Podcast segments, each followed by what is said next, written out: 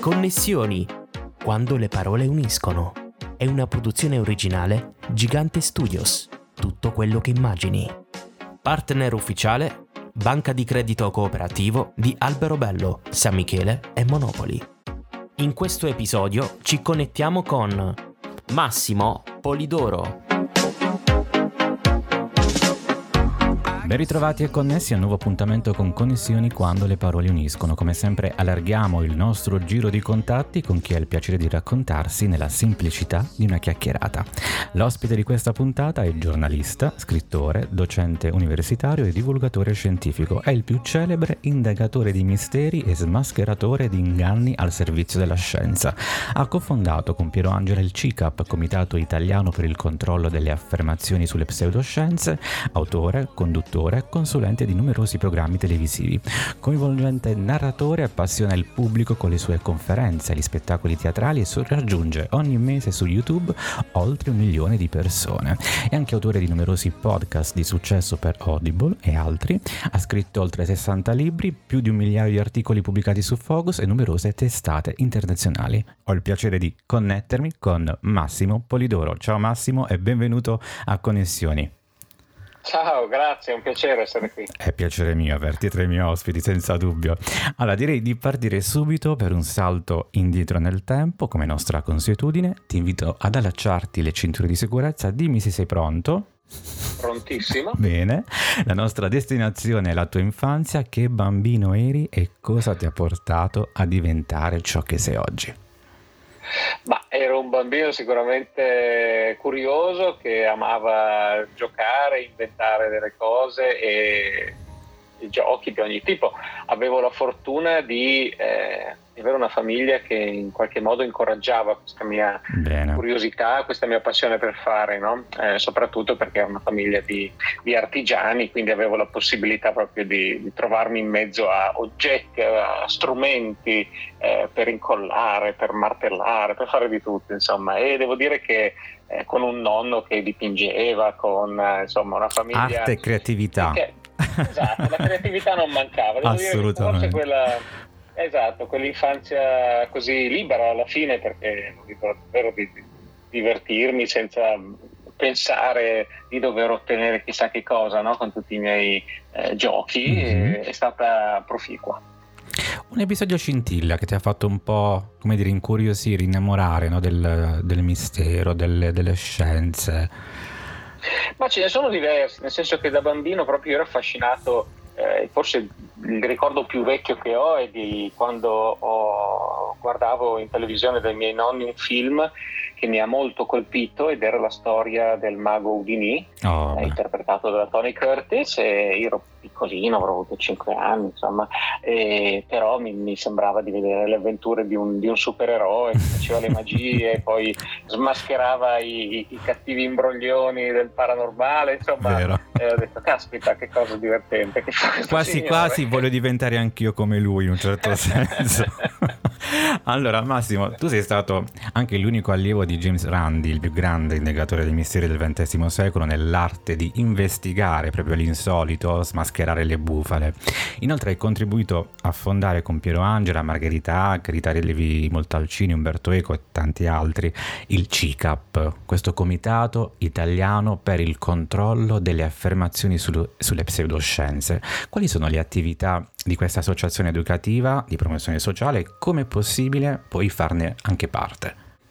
Il CICAP è un'associazione appunto che nasce da un'idea di Piero Angela che eh, aveva dedicato eh, molto tempo negli anni 70 a indagare eh, sulla parapsicologia che all'epoca mm-hmm. sembrava una disciplina scientifica legittima, no? tutti parlavano di telepatia, di chiaroveggenza, di precognizione, certo. come se fossero fenomeni dimostrati dalla scienza, eh? quindi aveva voluto vederci più chiaro, solo che questa sua inchiesta aveva scoperto che c'era tantissima, come dire, mm, tantissimo fumo ma poco arrosto. Esatto. Perché, eh, È il caso di dire. Le televisioni mm-hmm. si divertivano un sacco a dare spazio a queste storie che chiaramente sono affascinanti, sono piene di, di suggestione, ma dal punto di vista scientifico nulla era mai stato veramente dimostrato. No? Quindi usciva un quadro completamente diverso di, questa, di, questo mondo. Un quadro che però eh, dava adito a diversi personaggi, maghi, guaritori, occultisti, astrologi, eccetera,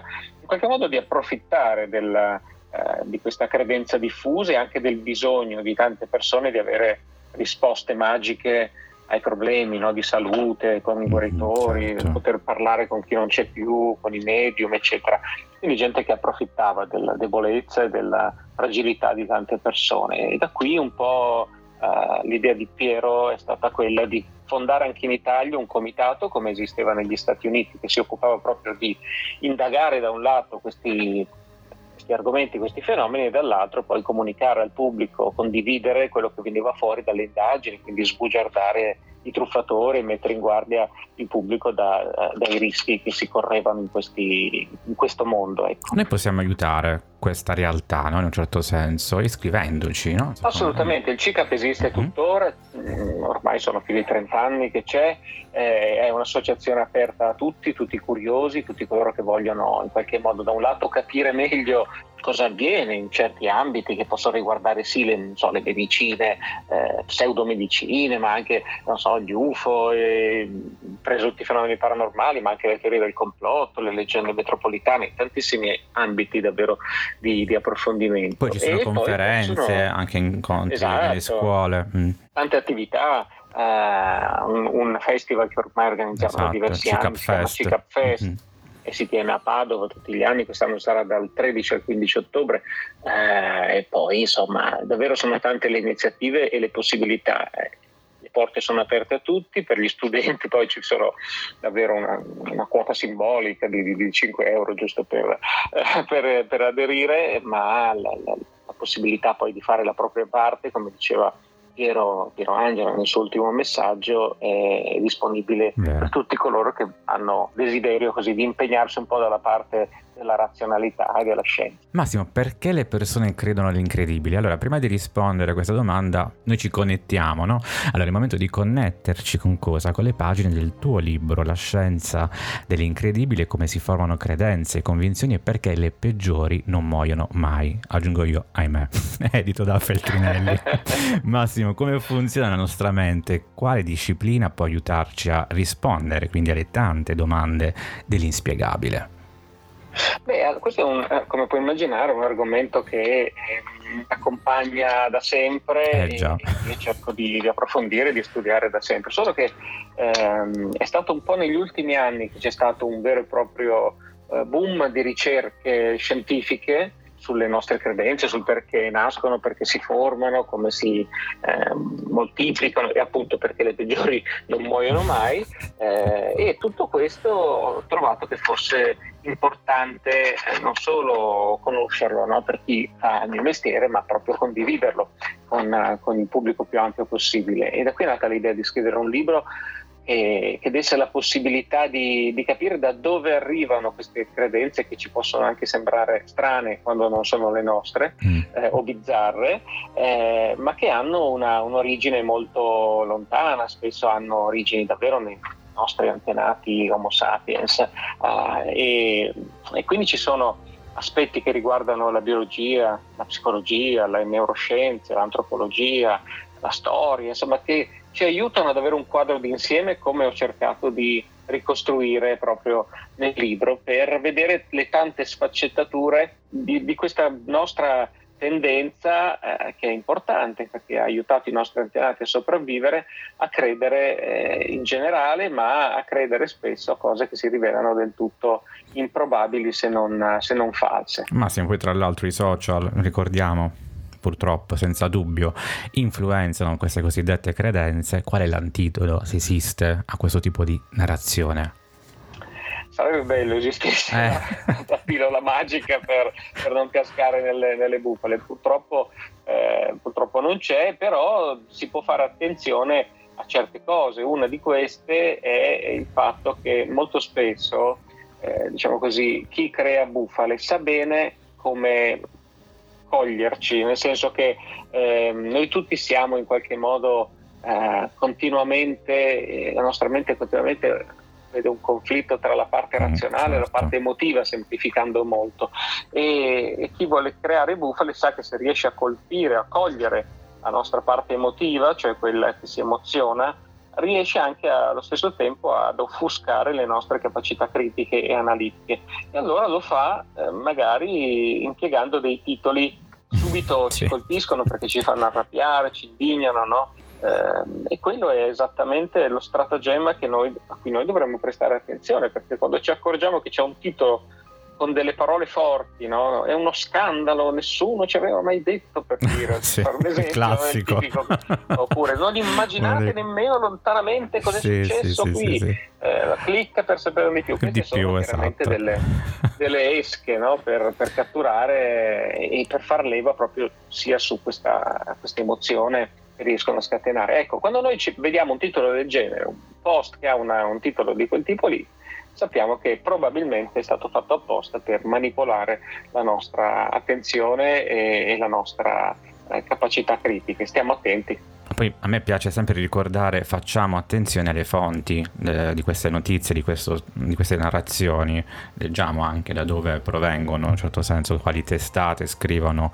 questi grandi titoloni, perché a volte ci sono di, delle testate con nomi anche abbastanza fantastici, ecco, che ci lasciano sì, un po' più tempo di riflettere. Eh, la, la, la, fonte è il primo elemento, no? chi ha scritto, chi dice queste cose, è credibile, dire, ma nel passato è sempre stato credibile le cose che ha detto questa fonte, oppure ogni tanto raccontava storie che poi si sono rivelate false. Mm, Questi sono yeah. elementi che tutti dovremmo valutare ogni volta, no? perché pensiamoci un secondo, quando noi andiamo, mangiamo e portiamo in tavola del cibo, certo. vogliamo sapere da dove arriva, se è certo. fresco, se è sicuro, eh, se c'è stata conservata la, la, filiera del freddo, insomma stiamo attenti a quello che mettiamo eh, nel, nel, nostro stomaco, no? perché non vogliamo mangiare spazzatura. Stiamo attenti Invece, a cosa mettere nella nostra tratta, testa. Eh? Esatto, quando si tratta di informazioni che facciamo entrare nella nostra testa non siamo così attenti e lasciamo entrare anche le cose spesso più pericolose. Più attenzione allora. Massimo, se mi permetti mi piacerebbe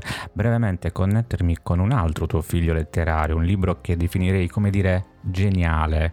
Allora, sempre edito da Feltrinelli, con geniale per l'appunto, racconti le capacità della mente con 13 lezioni che istruiscono, sorprendono, illuminano, divertono, commuovono. Com'è nato questo tuo lavoro e soprattutto com'è ricevere lezioni così belle da un mago leggendario? Eh beh, questa è stata davvero una, una storia straordinaria, nel senso che grazie a Piero Angela, che ho avuto la fortuna di conoscere, che ero poco più che un ragazzino, poco più che diciottenne, eh, scrivendogli una lettera, dopo che avevo letto il suo libro Viaggio nel mondo del paranormale, grazie a lui, dicevo, ho avuto questa fortuna di andare negli Stati Uniti e studiare col più grande investigatore di misteri del mondo, James Randi, che ricordavi prima. Eh, e sono rimasto con lui un anno. A, appunto a imparare e poi naturalmente nei 30 anni successivi abbiamo continuato a fare tantissime cose insieme, ma quell'esperienza mi ha molto segnato e mi ha insegnato tantissimo soprattutto. 13 lezioni ho scelto, eh, come recita il sottotitolo del libro, geniale, mm-hmm. eh, che eh, mi, mi, sono reso conto ancora oggi, mi accompagnano e sono fondamentali per tutto quello che faccio, ma ci tenevo in qualche modo a condividerle, a renderle pubbliche perché eh, penso che possano tornare utili un po' a tutti, in particolare ai ragazzi che iniziano il loro viaggio e che potrebbero cogliere e, de- degli spunti e dei suggerimenti anche pratici eh, utili, quindi l'idea era proprio quella di, eh, di, condividere e ho visto che insomma chi lo legge, chi lo ha letto, eh, Confermo. Ah, sì, Confermo. Sì, grazie, grazie. Massimo, tra l'altro sono solo 13, ma sono convinto, sono certo che le lezioni saranno state molte di più. Sì, eh. sono state moltissime, naturalmente io qui ho selezionato proprio eh, così, le, le, cose che mi sembrava potevano avere una, un impatto e un'utilità eh, generale. Generale, insomma, infatti. Massimo, nel 2004 nasce a Milano il corso universitario di psicologia dell'insolito, dove tu sei professore. A quali studenti si rivolge? E puoi raccontarci un po' qualcosa di più? Ma guarda, quel corso è stato una bellissima esperienza, è durato 4-5 anni, mm-hmm. eh, adesso invece ho degli altri corsi dove parlo di comunicazione della scienza all'Università di Padova e al Politecnico di Milano, ma quel corso di psicologia dell'insolito era nato Fu più, per la facoltà di psicologia. Piuttosto insolito come corso, come dire. Non... Molto insolito, molto insolito, al punto che aveva una quantità di studenti eh, enorme, nel senso che avevo 300 ragazzi che seguivano ogni volta le lezioni per eh, perché erano argomenti affascinanti, cioè l'idea era quella di affrontare tutti quei fenomeni anche strani, insoliti, che possono capitare a ciascuno di noi, il sogno premonitore, il déjà vu, mm-hmm. eh, il presagio, la telepatia, chiama il tuo amico tu sai che era lui, eccetera, eh, e capire dal punto di vista invece eh, non paranormale, ma proprio psicologico, neurologico, fisiologico a volte, quali sono i meccanismi che portano a credere che certe esperienze abbiano una spiegazione paranormale quando in realtà magari appunto la spiegazione è del tutto normale. Eh, quel corso, come ti dicevo, è durato 4-5 anni, poi appunto non, non è più proseguito, ma l'ho portato online, quindi chiunque volesse seguirlo lo può ancora fare eh, e l'ho messo a disposizione nel mio sito dove appunto tengo tutti i corsi che si chiama, se posso dirlo, certo. eh, Massimo Polidoro Studio, tutto attaccato.com. Devi, non puoi, devi Grazie. e allora Massimo, quali novità ci puoi raccontare? Una bellissima novità, eh, per esempio, riguarda il posto in cui mi trovo adesso, cioè sono ad Harvard, all'Università oh. di Harvard, dove sono stato invitato per un semestre come ricercatore ospite. Condurrò quindi una serie di ricerche su quelli che sono poi i miei temi eh, Beh, è un grande onore anche per noi, per l'Italia, no? Beh, guarda, per me devo dire che... per te sicuramente. Però anche noi, il nostro piccolo, no? col nostro cuore italiano, eh, sapere di queste belle notizie ci fa sempre onore. Quindi un semestre, subito dopo, puoi anticiparci qualcosa? Beh, sì, beh, altre cose molto belle su cui sto lavorando, ma Restiamo connessi, no? Suspense qua. Ecco, sì, sì, restiamo sì. connessi. Massimo, dopo una serie di incontri, libri, programmi, misteri, eventi, tra i tanti volti incrociati ad oggi, quali sono state le tue migliori connessioni?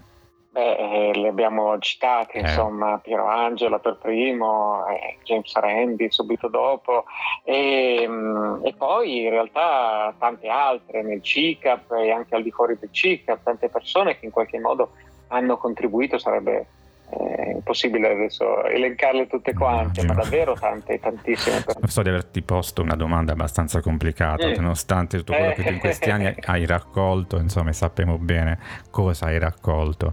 Eh, come connessioni intendo anche però quelle con il tuo pubblico, perché poi nel tempo hai eh, raccolto dei tuoi fan, no? chiamiamoli così. Quindi com'è questo rapporto anche con i lettori, con chi ti segue sui social? Ma questo devo dire che è un bellissimo rapporto che si è creato, una bellissima connessione, come dicevi, nel senso che eh, ormai da, da, un po' di anni, eh, rendendomi conto che eh, la TV iniziava a diventare uno strumento soprattutto per un pubblico adulto, maturo mm-hmm. ormai, eh, i libri eh, sono purtroppo sempre meno letti, anche se sono la forma per me migliore per poter andare a fondo eh, di, di, qualche argomento, quindi sia come lettore certo. ma anche certo. come autore, come scrittore, divulgatore. Eh, ho pensato che se volevo raggiungere un pubblico giovane, di ragazzi che si avvicina a questi argomenti ed è affascinato come potevo esserlo io da, alla loro età, dovevo andare dove, dove, sono loro, andare sui social in particolare su YouTube, su Instagram e su YouTube ho iniziato a fare proprio delle serie settimanali eh, dove vado a indagare storie misteriose ma allo stesso tempo cerco di far capire il metodo, l'approccio, come si fa un'indagine, come si fanno, quali domande bisogna chiedersi, da dove si parte eccetera eccetera. Quindi eh, questo, questo tipo di video, questo tipo di frequenza anche di costanza alla fine fine ha iniziato a creare un, un bel uh, sostegno di persone che mi seguono, come dicevi, e che, che mi accompagnano, no? perché con tante di queste persone poi è nata anche un'amicizia una, che, che, continua abitualmente. Sì, di stima ho, reciproca, uh, è quello sì, poi. Sì, mm-hmm. sì, uh, ma, ma, c'è proprio un filo diretto, no? mentre con la televisione o con i libri tu vai in televisione o scrivi un libro, poi non sai, a meno che non vai a una presentazione, un incontro, certo, quando certo, sì. incontri le persone non sai cosa pensano. Invece con i social c'è questa possibilità di avere un feedback anche eh, diretto con, con, le persone eh, e che io coltivo con una newsletter settimanale che mando tutte le esatto. domeniche, con ehm, una, una, chat di Telegram dove si uniscono tutte le persone che poi sostengono questi progetti, no? perché anche questa è un'altra bella cosa che è venuta fuori dalla, sì. da questa comunità che si è creata che io ho chiamato dei naviganti, no? con l'idea che noi siamo tutti quanti in navigazione nel mondo della conoscenza Già. e cerchiamo di, di, capire le cose, di, scoprire, di scoprirne di nuove. Ecco, eh, è, è, nata questa bellissima possibilità su, su Patreon, questa piattaforma mm-hmm. che permette di sostenere chi crea contenuti, eh, dove io appunto condivido tantissimo materiale faccio e realizzo apposta per questa comunità e loro contribuiscono in qualche modo come vogliono, con l'equivalente di un caffè per dire sì, sì, al sì, mese se vogliono e grazie a questi fondi che, che riusciamo a raccogliere io posso avere dei collaboratori, avere delle persone a cui affidare una parte dei, dei, compiti e dei lavori che altrimenti prima facevo da solo e chiaramente mi impegnavano tantissimo. No? Adesso posso dedicare più tempo alla scrittura o alle altre attività e delegare una parte di questi, ehm, di questi, compiti a questi collaboratori grazie proprio al sostegno che arriva eh, tramite Patreon. E però appunto chi poi viene e decide di sostenere è anche su una chat su Telegram dove ci sono anch'io e quindi c'è davvero un dialogo quotidiano su tantissimi argomenti e tantissime cose. E, e, poi ci si trova agli incontri, alle presentazioni mi vengono uh, a trovare molti, molti naviganti eh, o organizziamo delle, degli appuntamenti apposta, insomma davvero è, si è venuta ben vengano un, queste dicevo, sì, belle connessioni, sì, sì, no? Eh, senza dubbio. Massimo, qual è il mondo migliore che vorresti vedere?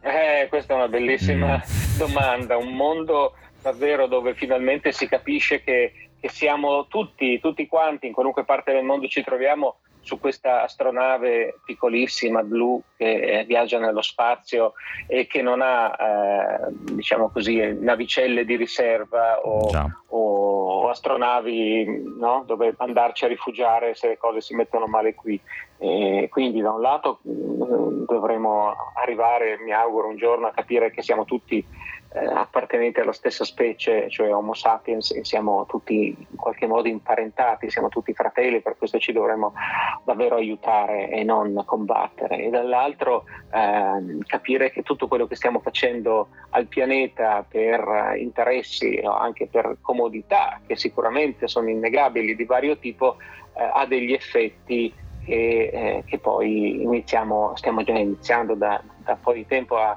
a, scontare, no? c'è tutto un prezzo da pagare che sta diventando davvero molto pesante, mi riferisco chiaramente ai cambiamenti climatici e al riscaldamento eh, eh globale, perché qui eh, è necessario un intervento drastico, eh, globale e, e veloce, perché purtroppo tutti questi eventi atmosferici estremi che continuiamo a vedere sempre più in fretta sono tutti in qualche modo collegati e, e quindi voltare la testa dall'altra parte non è un'opzione, eh non no, è non, no. facendo finta mm. che non ci sia il problema si risolve. No? No, assolutamente. È il mondo che mi noi... piacerebbe vedere domani. Eh sì, eh, speriamo anche noi in questa fattibilità, perché è quello che manca, la fattibilità a volte nei, nei tanti pensieri, nei tanti discorsi che si fanno e poi in conclusione eh, nei fatti non, non ci si ritrova. Però noi siamo sempre fiduciosi nel domani, altrimenti... Eh, ecco. Allora, c'è invece un brano musicale a cui tieni particolarmente che sceglieresti per salutarci? Uh, ce ne sono tanti, mamma mia, è difficile sceglierne uno solo, però non so Dai, quello con un motivo particolare che ti, allora, ti spinge a scegliere proprio quello. molto, molto particolare per i Beatles, nel senso oh, che questa bene, mi accompagna bene da quando ero piccolo proprio e tra le tantissime canzoni è impossibile sceglierne solo una hai scelto anche tu una band no? molto un, po', un, po', un, po', prolifica eh, di capolavori eh, però ce n'è una che mh, mm, ogni volta che l'ascolto per me è come se fosse la prima volta e non so il motivo ma ed è Penny Lane Perfetto. Eh, dei, dei Beatles. Andremo ad ascoltare con molto piacere e siamo giunti alla conclusione della nostra puntata. Grazie Massimo per la tua disponibilità. Ricordo ben volentieri il titolo del tuo più recente lavoro, La scienza dell'incredibile, come si formano credenze e convinzioni e perché le peggiori non muoiono mai, edito da Feltrinelli. A te e ai nostri ascoltatori, come sempre, auguro buone storie e buone connessioni.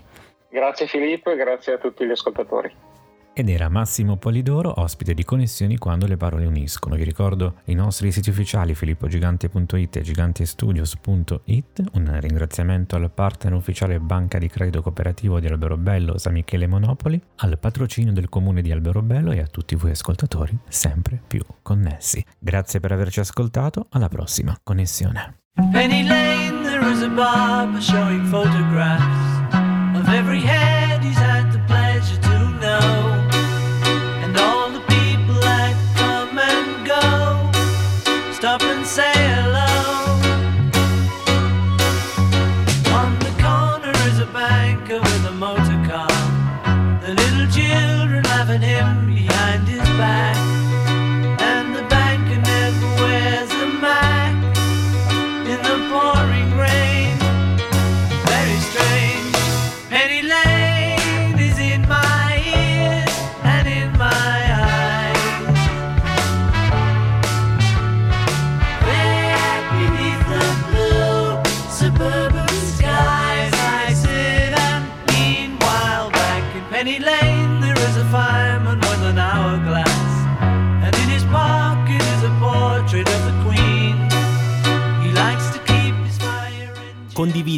Vota il podcast Connessioni, quando le parole uniscono. Ascolta il podcast su tutte le piattaforme dedicate.